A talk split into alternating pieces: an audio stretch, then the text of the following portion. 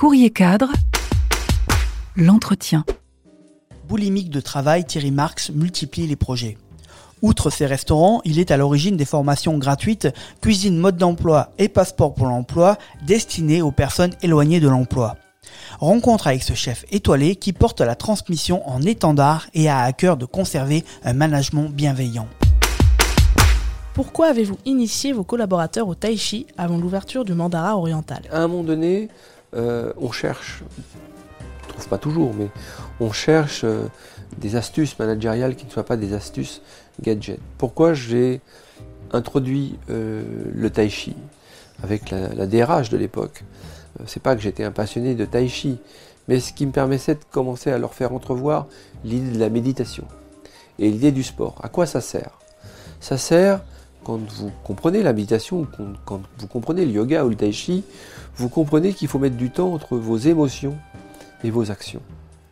Et que cette société qui nous impose une pression bien souvent excessive ne nous laisse pas de temps de mettre suffisamment de réflexion entre euh, nos émotions et nos actions. Et c'est pour ça que j'ai commencé à initier les collaborateurs en créant du lien social avec le tai chi et pour leur faire comprendre qu'on serait beaucoup mieux les uns avec les autres que les uns contre les autres.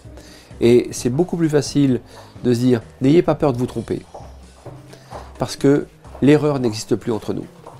L'erreur est une opportunité et l'opportunité permet, quand on en fait l'analyse causale, d'améliorer l'expérience client. Est-ce facile d'avoir un management bienveillant?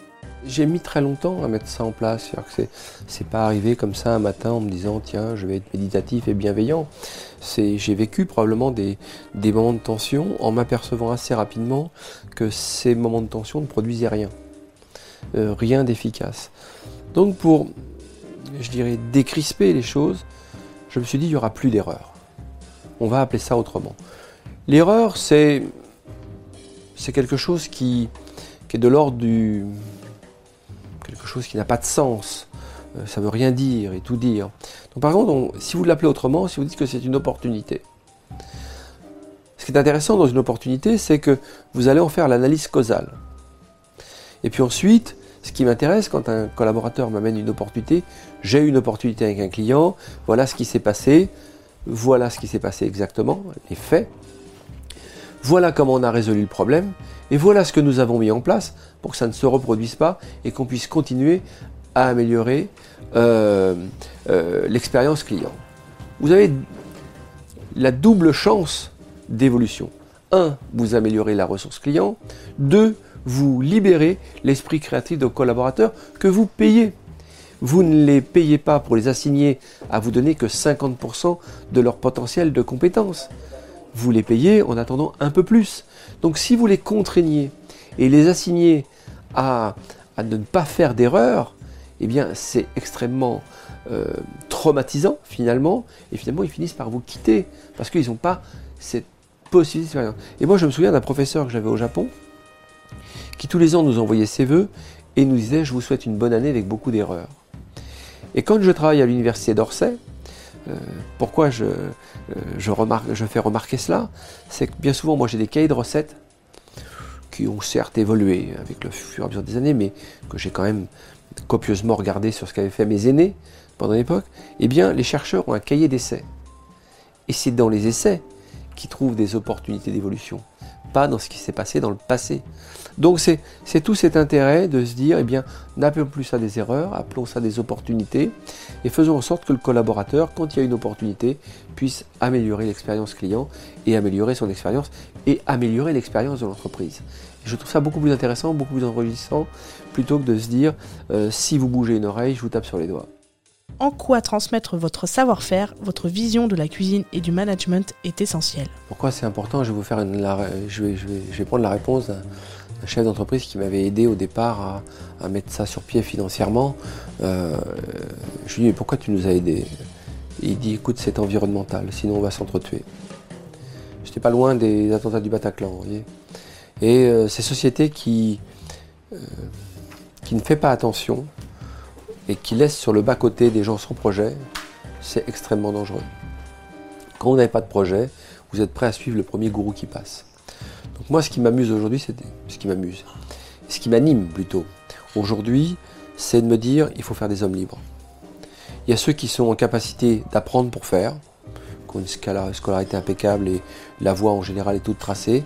Et puis il y a ceux qui, euh, on considère que c'est plus difficile, qui sont dans le faire pour apprendre. Il faut les considérer de la même façon et les intégrer de la même façon le plus vite possible. Il faut que sur cette planète, il y ait un maximum de gens qui aient des projets positifs à devenir des hommes libres et que, au travers de ces projets, ils s'instruisent. Et c'est ça qui fait qu'à un moment donné, vous réussissez votre vie. Réussir sa vie, c'est pas forcément réussir dans la vie économiquement. C'est de réussir sa vie parce que on suit son projet et pas un projet qu'on nous a imposé. Et c'est ce qui m'anime aujourd'hui dans ces écoles qui sont faites uniquement dans des quartiers politiques de la ville, qui permettent quand même à ces candidats, c'est 92% de retour à l'emploi. Ça a été en moins de 8 ans, 70 créations d'entreprises de gens qui se pensaient assignés à un quartier ou assignés à un échec. On leur a dit mais pas du tout, nous, pour nous, votre passé ne nous intéresse pas. Qu'est-ce que vous voulez faire? De la boulangerie, de la cuisine, des métiers du service, des métiers du sport, des métiers de l'image? Alors venez, c'est maintenant et c'est 12 semaines. Avec une simple monnaie d'échange, qui est pas d'absence, pas de retard. Rigueur, engagement, régularité. Mais rigueur, c'est le projet. L'engagement, lâcher la main du passé. La régularité, pas d'absence, pas de retard pendant 11 semaines. Et retour à l'emploi. Bien évidemment, à chaque fois que nous rencontrons ces personnes, elles disent Ah, mais 12 semaines, je peux. C'est gratuit. Oui, c'est gratuit. Euh, eh bien, ce sont des rôles modèles après dans les quartiers si eux y sont arrivés, d'autres. Et le phénomène d'entraînement euh, s'est mis en place et aujourd'hui, après 10 ans d'expérience, c'est 9, euh, écoles installées en milieu ouvert et 2 écoles installées en milieu fermé.